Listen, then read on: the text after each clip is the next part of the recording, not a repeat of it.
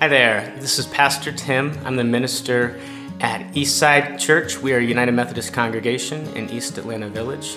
We seek to be creative, historic, and inclusive. And we are thrilled that you found our podcast. If you'd like to learn more about our church community, you can visit us at www.eastsideatl.org.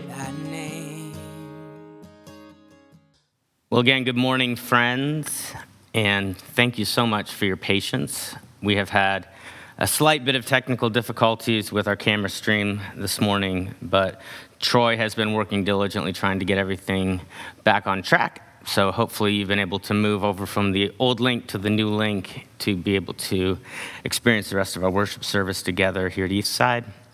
And if you were not with us at the outset this morning, just a quick reminder if you've not had a chance to, please fill in the check in form that you can find embedded in the comments section of the live stream. That just helps our staff and our church leadership to, to do the best job that we can to steward well the congregation in this strange season of being physically distant from one another and using technology in ways that we have not had to do in the past to communicate and to worship together. So please fill out that form so we know that you're here. And if you are a guest with us, it may be helpful for you to know that this morning we arrive at the, the second to last of a teaching series that we've actually been in now since August. And we've been exploring this theme of aspire. And we've been asking this question if we take seriously this conviction that human beings are created in the image of the maker, of the creator, if we share in this divine family relationship with God, who is it that God desires, hopes, and aspires that we as human beings might become? And we've been walking through these, these characteristics that see, we see revealed to us in the life of God through our own tradition, through our scriptures, through our life together, and have been asking how those might be applied to the way that we choose to be humans and to grow as humans in the world. And this morning, we come to the theme of stewardship. And if you've been walking with us since the beginning, you know that we, we, we, spoke to stewardship almost at the outset of the series. But this morning, we're going to be coming at it from a different perspective, with a bit of a different lens, and, and through the lens of a different text of Scripture. And I was delighted to find out that the text of Scripture that I had actually decided to preach from also mirrored and synced up with the, the lectionary reading for today. So, by the Holy Spirit's, I suppose, influence, those have come together in a really neat way. And, and I also say to say that this is an intense reading, and there are parts of it that are a little bit um, off putting or upsetting as, as we work through these, these ancient words of Jesus remembered in the Gospel of Matthew. But remember that these words were written in a different culture, in a different time, thousands of years ago. And there's a lot that would have been heard differently then than we hear now in our context. So, friends, with that, I invite you to embrace a posture of sacredness and receptivity and to listen for the word of God from Matthew chapter 25. We'll begin reading in verse 14.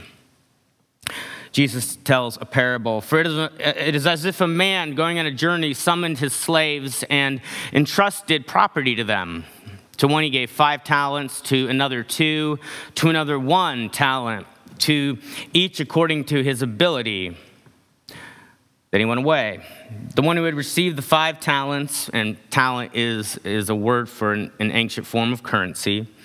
The one who had received the five talents went off at once and traded with them, and he made five more. In the same way, the one who had two talents made two more talents. But the one who had received the one talent went off and dug a hole in the ground and hid his master's money. After a long time, the master of those slaves came, returned, and settled accounts with them. Then the one who had received the five talents came forward, and he brought the five more, saying, Master, you handed five to me. Look, I have made five more. And the master said to him, Well done, good and trustworthy Servant, you have been trustworthy in a few things. I will put you in charge of many things. Enter into the joy of your master. The one with two talents also came forward, saying, Master, you handed over to me two talents. Look, I've made two more. The master said to him, Well done, good and trustworthy servant. You have been trusted in a few things. I will put you in charge of many things. Enter into the joy of your master. Then the one who had received the one talent also came forward, saying, Master, I knew that you were a harsh man, reaping where you did not sow, gathering where you did not scatter seed. So I was afraid. I went and I hid your talent in the ground. Here, you have what is yours. But his master replied, You wicked and lazy slave, you knew, did you? That I reap where I do not sow and gather where I did not scatter, then you ought to have invested my money with bankers, and on my return I would have at least received interest. So take the talent from him and give it to the ones with the ten talents, for to those who have more will be given, and they will have an abundance, but from those who have nothing, even what they have will be taken away. As for this worthless slave, throw him into the outer darkness, where there will be weeping and gnashing of teeth. And Jesus transitions from the parable to an exposition beginning in verse 1. When the Son of Man comes in his glory and all the angels with him, then he will sit on the throne of his glory. All the nations will be gathered before him, and he will separate people one from another, as a shepherd separates the sheep from the goats. And he will put the sheep at his right hand and the goats at the left. Then the king will say to those at his right hand, Come, you that are blessed by my Father, inherit the kingdom prepared for you from the foundation of the world. For I was hungry and you gave me food. I was thirsty. You gave me something to drink. I was a stranger, and you welcomed me. I was naked, and you gave me clothing. I was sick, and you took care of me. I was in prison, and you visited me. Then the righteous will answer him, Lord, when was it that we saw you hungry or gave you food or thirsty or gave you something to drink? And when was it that we saw you as a stranger and welcomed you in or naked and gave you clothing? When was it that we saw you sick or in prison and visited you? And the king will answer them Truly I tell you, you did it to one of the least just as you did it to one of the least of these who are members of my family, you did it to me.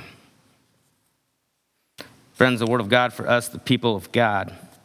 Thanks be to God. Let us pray. Holy and gracious God, God who somehow perfectly and paradoxically balances eternal and unquenchable love with eternal and unquenchable justice. Meet us in this time and pierce our hearts, challenge us and fill us, comfort us and set us at dis-ease at the same time so that we might go forth as a people who are seeking to be faithful to this majestic calling you have given to each of us. In Christ's name I pray. Amen.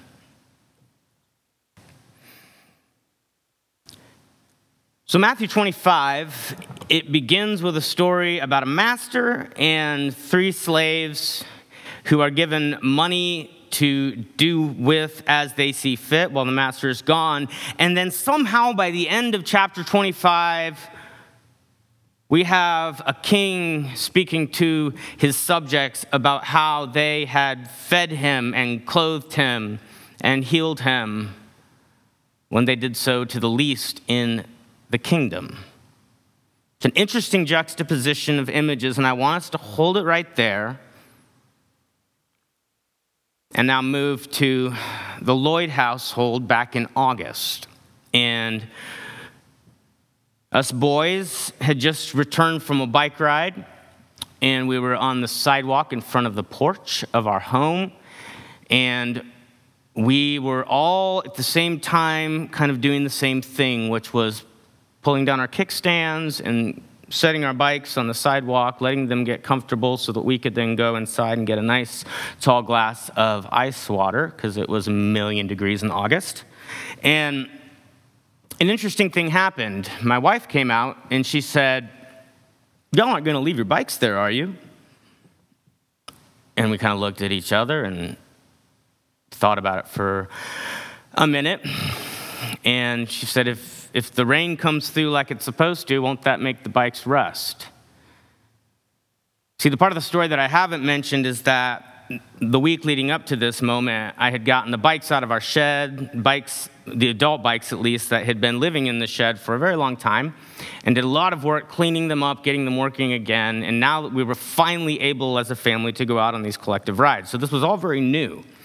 And what Elizabeth observed, my wife, in this moment was an opportunity, a brilliant opportunity to be who she is and to enable us, um, dad and sons, to be who we could become.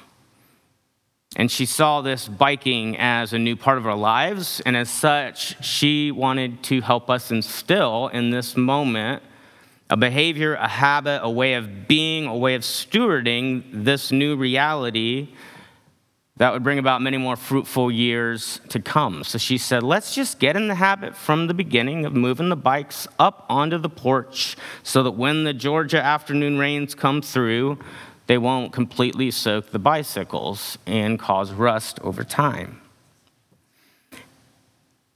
So the boys begrudgingly drugged their bikes up the steps and found a good spot for them on the porch and then went inside, and I did the same. And at the, the time, the boys weren't particularly happy about it, and it probably took about a week of this, of, of me reminding them, nope, pull the bikes all the way up onto the porch like mom said. And the amazing thing is now that it's November, and really, for months now, when we get back from those bike rides, I don't say a word to them about where they should put their bikes, what they should do with them, and whether or not it's appropriate for them to leave them in the sidewalks right in front of the walkway up the stairs to the front door. No, we just immediately, without even thinking about it, haul our bikes up those steps, find a place for them under the porch, and then do whatever we need to do. You see, Elizabeth, my wife, she has a way of, of, of, seeing things and, and thinking about life and rhythms in the world that is a little closer to the ground than me. I tend to fly about 30,000 feet above, above ground, and she tends to be somewhere in the 10 to 20 foot range where she can see things like let's start a really good habit here with the bikes and get them off the sidewalk under the porch so that they don't rust these small habits of stewardship, she's good at seeing them and helping us to bring about long lasting habitual change.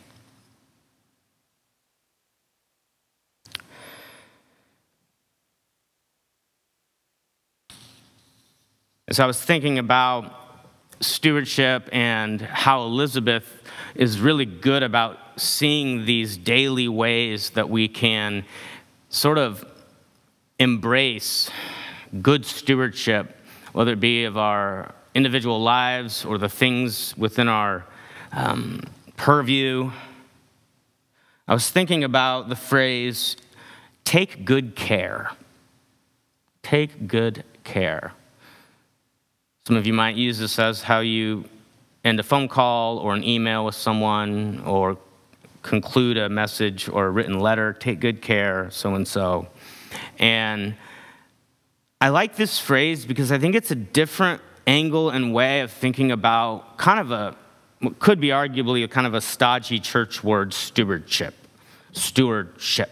It just sounds clunky. But take good care. It has a different feel to it, has a different sense about it. And I think it's equally as impactful when we think about what we're talking about this morning. When we're talking about stewardship, we're really talking about taking good care. We are called by Christ, friends, to take good care in our lives, to steward well whatever is within our power to influence for the sake of God's good. We are called to steward, to take good care with whatever is within the power of us to influence for the sake of God's best intentions for the world. In Jesus' parable this morning, it, it, it it kind of highlights money and it utilizes money as, as kind of a, a functional piece of the story. But I really I want to emphasize the fact that Jesus' point in the story is really not about money at all. He's using money as a way to tell this story. But when Jesus speaks to stewardship across his ministry, he really is speaking much more to this idea of taking good care. This idea of a holistic understanding of acknowledging everything that we have within our lives over which we have the power to, to influence, to craft, to shape, to take from whatever place it, it is to a better place, to the next right thing. For the follower of Christ, as you study the teachings of Jesus, whether you're talking about flowers and lilies out in the field that are here today and tomorrow are thrown into the fire, as he speaks of our need for faith and trust in God, to a text like this morning where this one servant does nothing with that which has been given to him, and when the master returns, the master is angry. Jesus' over, overarching theme is that stewardship is this reality of anything and everything in our lives that we have have influence over over which we have some level of managerial authority god cares about god cares how we manage our lives and those things under our our vision our sight our oversight which means that, that as, as followers of the Christ, we have to steward not just our checkbook, and you know, many of you probably don't even know how to balance a checkbook anymore because you don't have to. But we have to steward everything from our marriages. They don't just take care of themselves, friends. Just word to the wise. We have to steward our life partners. We have to steward relationships between family members or our friends. Again, they don't just manage themselves and they don't just continue on fine without our attention. We have to steward our health as individuals. And even that has multiple levels of reality to it from our physical bodies to our mental health and our emotional health, our spiritual health. All of these are within our managerial responsibilities. We're, we're given management responsibility over our own lives, over our own bodies, over our own well being. And to those of us with children, we have a season where their well being, we're called to take good care of them until they're in a place where they can be entrusted to care for themselves.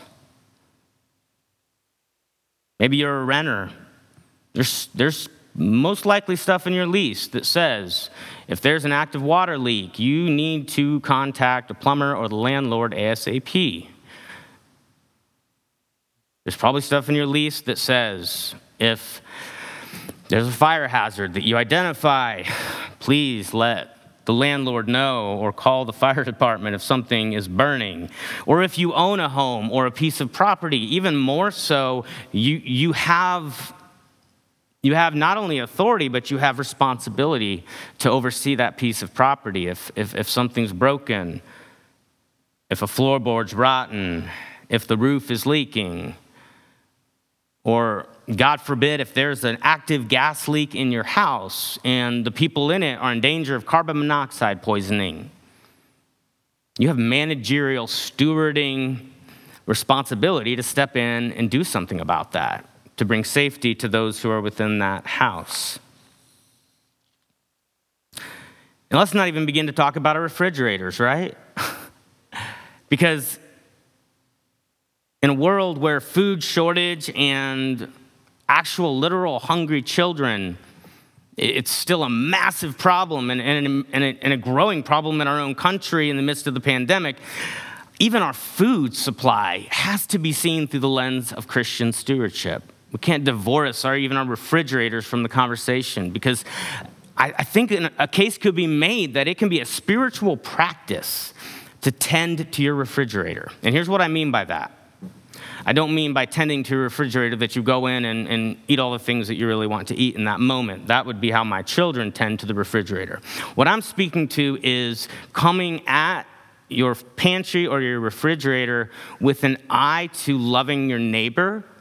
So maybe you have things that are about to expire and your church community, for instance, Eastside, has just had another baby boom in the midst of a pandemic, and maybe you could take some of those almost expiring ingredients, but not yet expired, and make a meal for somebody and take it over to them to serve them in a time of need.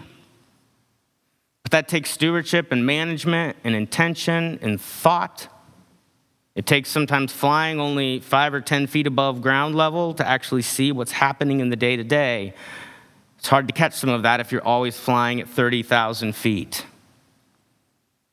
Because in the world in which we live today, friends, it's, it's not okay for us to be letting food spoil or throwing food away on our clock.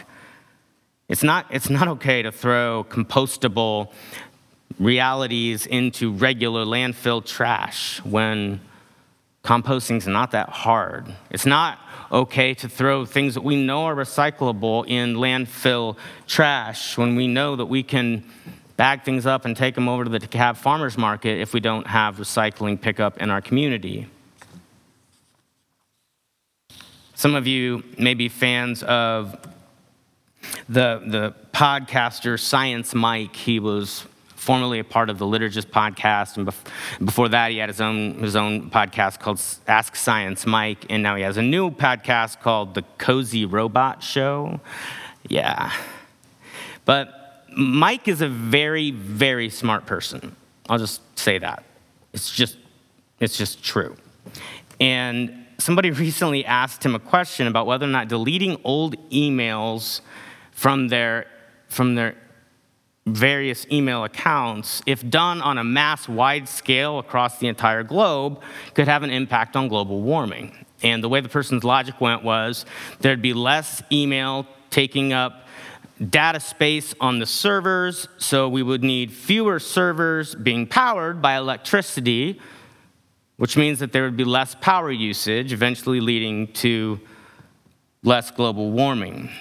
And I don't really exactly even remember how, how Science Mike answered that particular part of the question, but in the middle of the answer of his question, what he, what he did say, and what stuck with me, especially this morning in talking about stewardship, is that what he did say is that one of the things that we can do to make an impact on the environment on a daily personal level is by using products longer.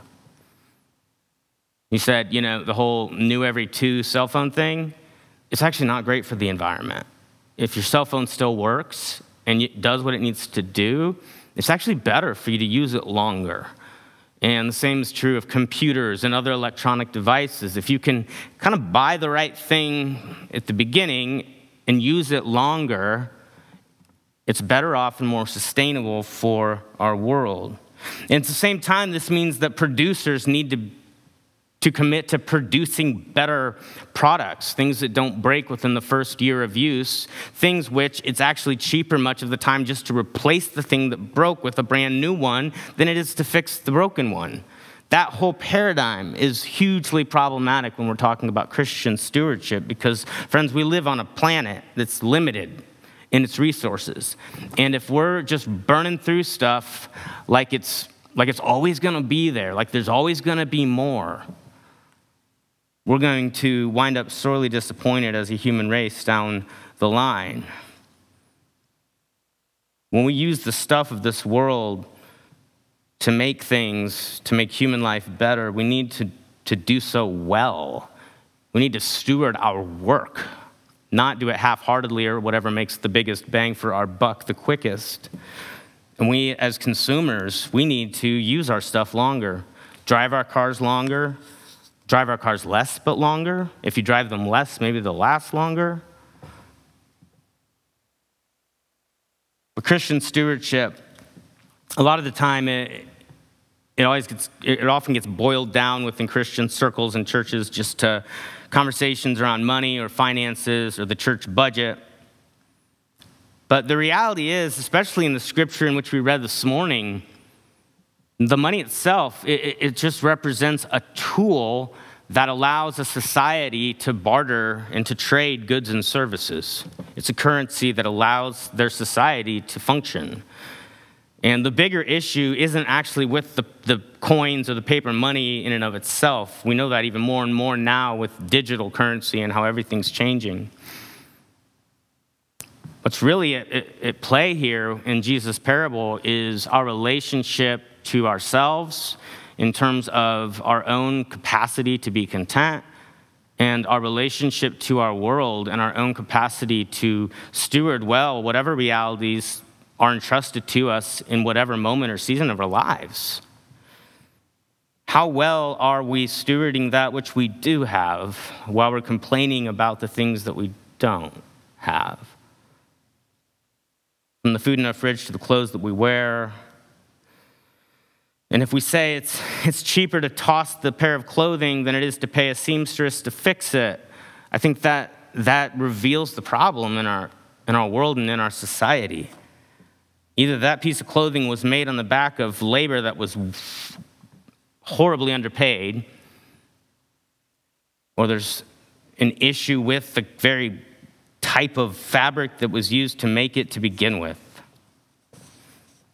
But we need to be in the business, friends, of repairing and of healing, not of just throwing things in the landfill. Maybe some of you, I was actually talking to Troy about it this week, have heard of the Eisenhower grid. It was introduced to me years ago now, but whenever I get a, a chance to talk to folks, I love to share it, especially when I'm, when I'm speaking of our relationship to time, because we're all busy these days. We've all got more to do than we have time to do. And the Eisenhower grid is an attempt to help us think through all of the things that are vying for our time, to help us ad- address what, what has been famously called the tyranny of the urgent.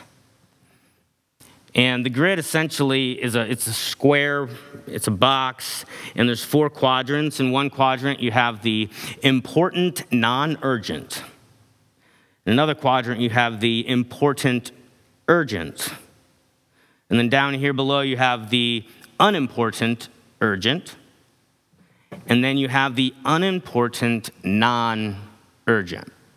So urgent or unimportant excuse me, I'm gonna start over. The top is important but not urgent, and urgent and important. And those are the two that I really want us to sit with for the rest of our time together. Because most of the time, if we make our priority the non urgent, important realities in our life well in advance, if we steward those well, it means that we're doing maintenance on our car, we're taking care of our roof before it leaks, we're addressing relational issues before they get to a breaking point. We're doing regular schedule maintenance on our lives and on those realities within our purview. It helps to keep us out of the urgent, important category where stuff is breaking quickly and things have to be addressed. And I just want to make a quick shout out to Troy that he did everything right this morning, and the cameras still decided to give him a hard time, which created an urgent and important quandary for him to address. So thank you, Troy, for that and for your faithfulness, my friend. But it's just true, timely life maintenance is always important and if it's done at the right time, it's rarely urgent. Timely life maintenance is always important, and if it's done when it should be done, it's rarely urgent. And it's just way better to take care of things before they become a problem, especially before they become an urgent problem. And I think Jesus' words this morning in this, this parable, this story, I think strike kind of right through the whole conversation. This wealthy boss and three servants, and each of the servants exists in this sort of managerial role with this boss who's about to go on a long trip. And we're told that on his way out he gives he gives each of the three different sums of money. And then the boss leaves on what is a long trip. And it seems as though the boss wants these three managers to get creative and find, find something interesting to do with this money I'm giving you. Find some way, start a business or invest in something, start a produce stand. I don't know, do something. And two of the three do something, and they both make a profit. They do something proactive, they do well. And to varying degrees, they turn a profit. And the profit that they glean, we're told, is equivalent to the amount that they invest, which is a part, uh, an important point Jesus wants us to see here. And then we're told the third manager is the, the outlier. He has the smallest amount of money entrusted to him, and at the same time, he has the largest amount of fear of his boss. He has the smallest amount to lose, but the greatest amount of fear. At the end of the story, the master returns, and we're told that he's thrilled with the, the first two who did something creative with the money and had a story to tell. And the master says, Enter my joy. And then the third, we're told that the master's quite upset with him. And I think there's a lot of ways you could parse this, but in my reading, the manager is essentially casting the blame back on the master, and he's saying, You're such a scary guy that because of that, I didn't do anything with the money you entrusted me with. And I think the manager takes offense, to, or the, the boss takes offense to this. And he says, You could have at least taken it to a bank and gotten interest. I wouldn't have been mad at you if it had been lost by the banker.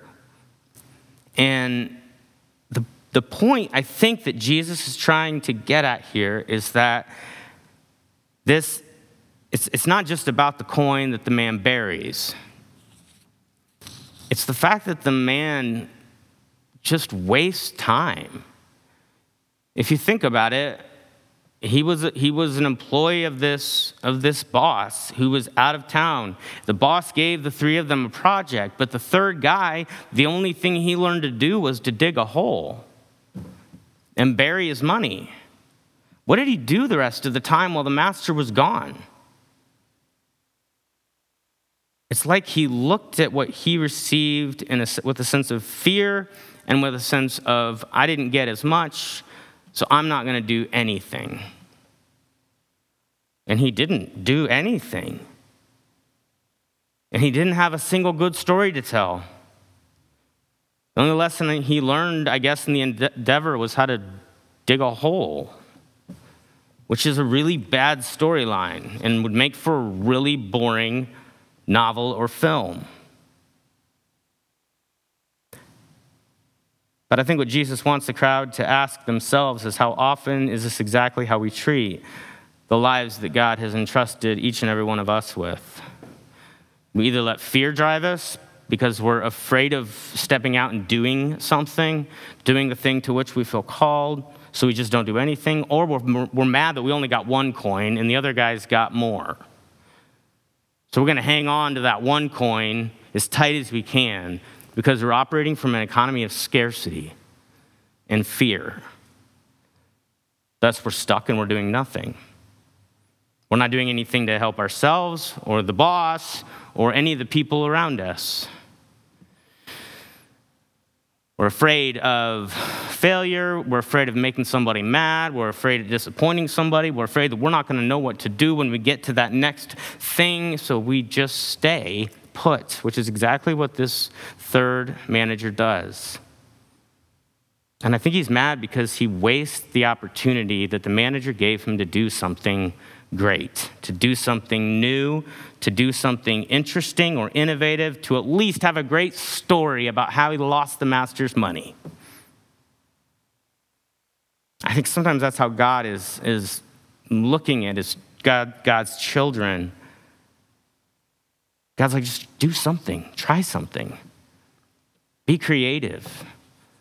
Don't, don't operate from a place of fear, but operate from a place of curiosity, of openness, of wonder, of, of maybe, maybe something could come from this. Maybe I only have one coin to invest, but what creative way could that go to seed or to build or to bring about something new and beautiful on this planet in our lives for the other humans around us? Well, it's no accident that Matthew sums up and follows the parable uh, of, the, of the managers with these very direct words from Jesus. Because Jesus' point in the, in the story is not about money. His point is our life, the entirety of our life. And the question how are you spending the life that you've been given? Or to put it, put it in the words of the, the famous poet Mary Oliver, how are you living your one wild and precious life? Did you bury your talent in a hole and you're just sitting, waiting for the master to return? Or are you doing something? Are you operating from a place of fear and scarcity or abundance, hope and curiosity and creativity? Because the whole point is about you, and it's about me, and it's about all the humans on this planet. This morning's sermon is about how, how are we stewarding humanity? How are we stewarding our own lives, and how are we stewarding the lives of those around us? Because life itself, Jesus says this, is way more valuable than clothing or riches or even having a million dollars in the bank because you can have a million dollars in the bank and be a completely miserable human being. You can be poor and you can be walking and living a life of joy. And here's the thing about accumulating wealth accumulating wealth for its own sake isn't going to bring you joy. Building up securities and fences and walls and more insurance and more backups and more and more, it's not going to make you happy. It's just going to make you see what the next thing is that you have to put into place to make sure nothing goes wrong. What if the master comes home early? Joy comes when we are open to the world and to others and open with our own stuff and are living generous lives. When we're open with our one wild and precious life. When we treat it as though it is singular, it is wild, it is precious, and it flies by very fast. Therefore, we have no time to waste in living it.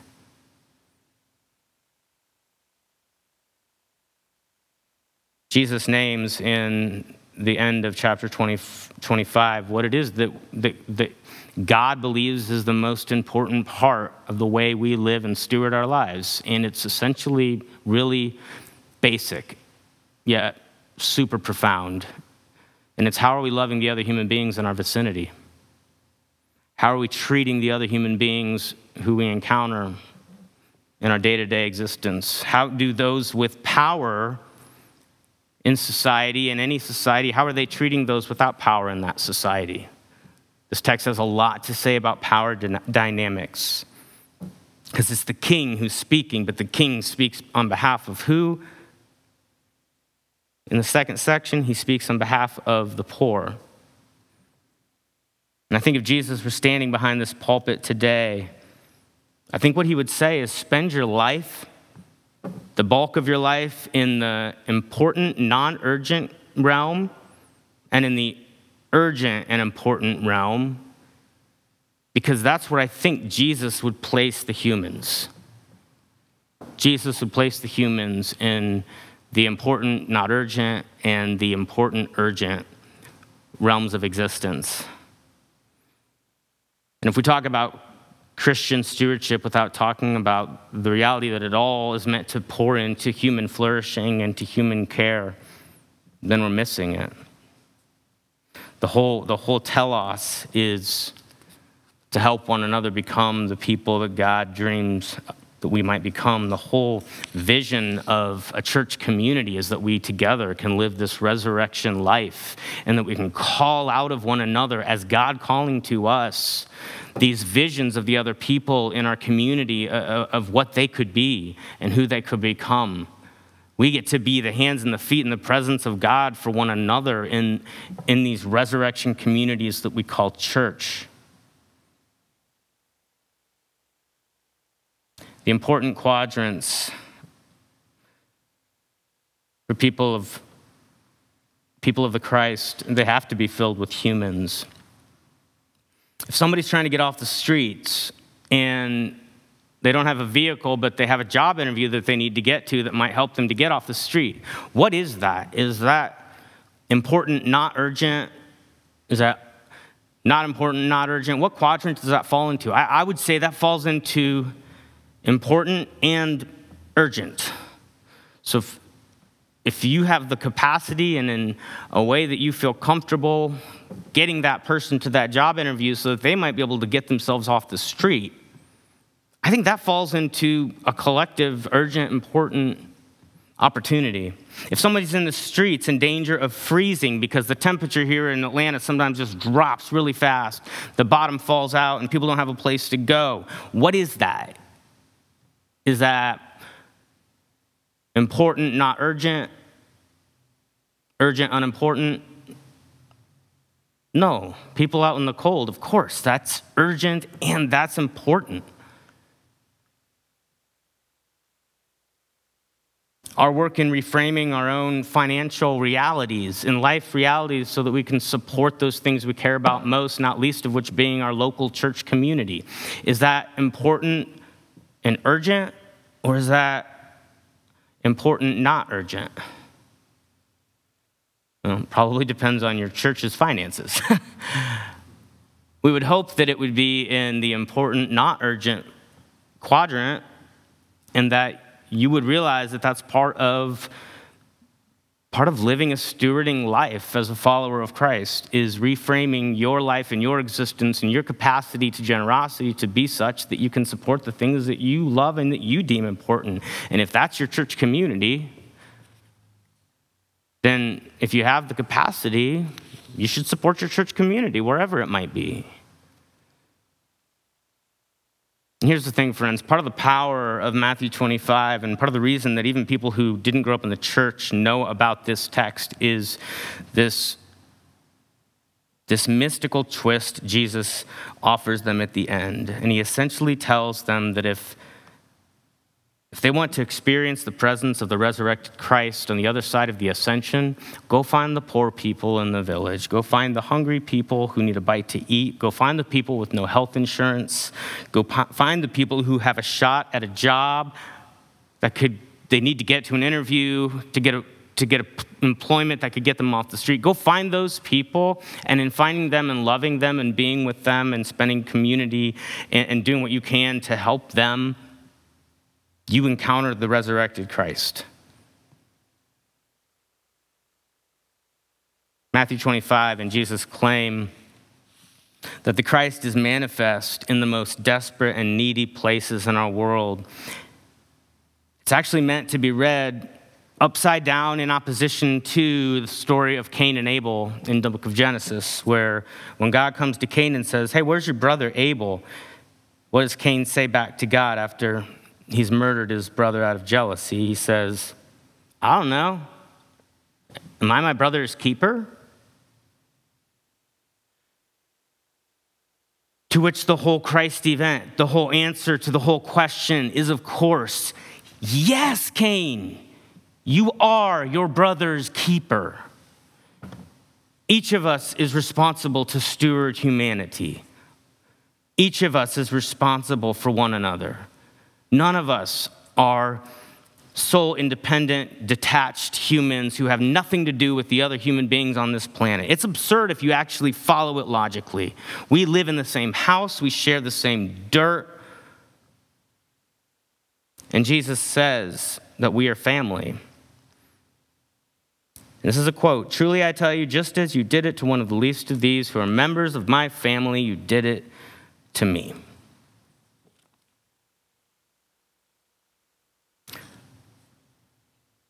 So, friends, may we be a people who aspire to be good stewards, who aspire to take good care, to take good care of ourselves in this one precious wild life that God has given us, and to take good care of those humans in our vicinity, and to take good care of one another in this throughout this world. And may we do it with urgency and importance when it when it calls for that.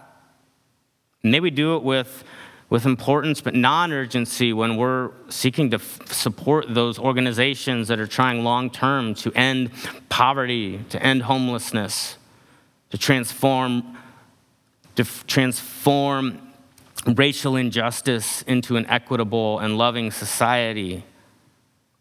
It doesn't all have to be urgent and important all the time. Sometimes it's reworking our own lives so that we can invest and be fully present with and give to those realities which we down deep do deem to be the most important.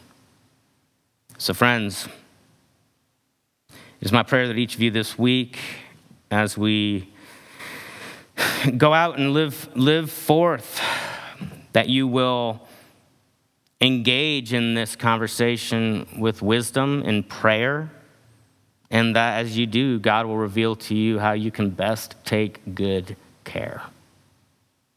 May it be so. Amen. Well, we hope that you've enjoyed this week's message, and we look forward to seeing you soon. If you listen from afar and you would like to support the work that we are doing in East Atlanta and on Atlanta's East Side, you can visit our website, www.eastsideatl.org, and find our giving portal there.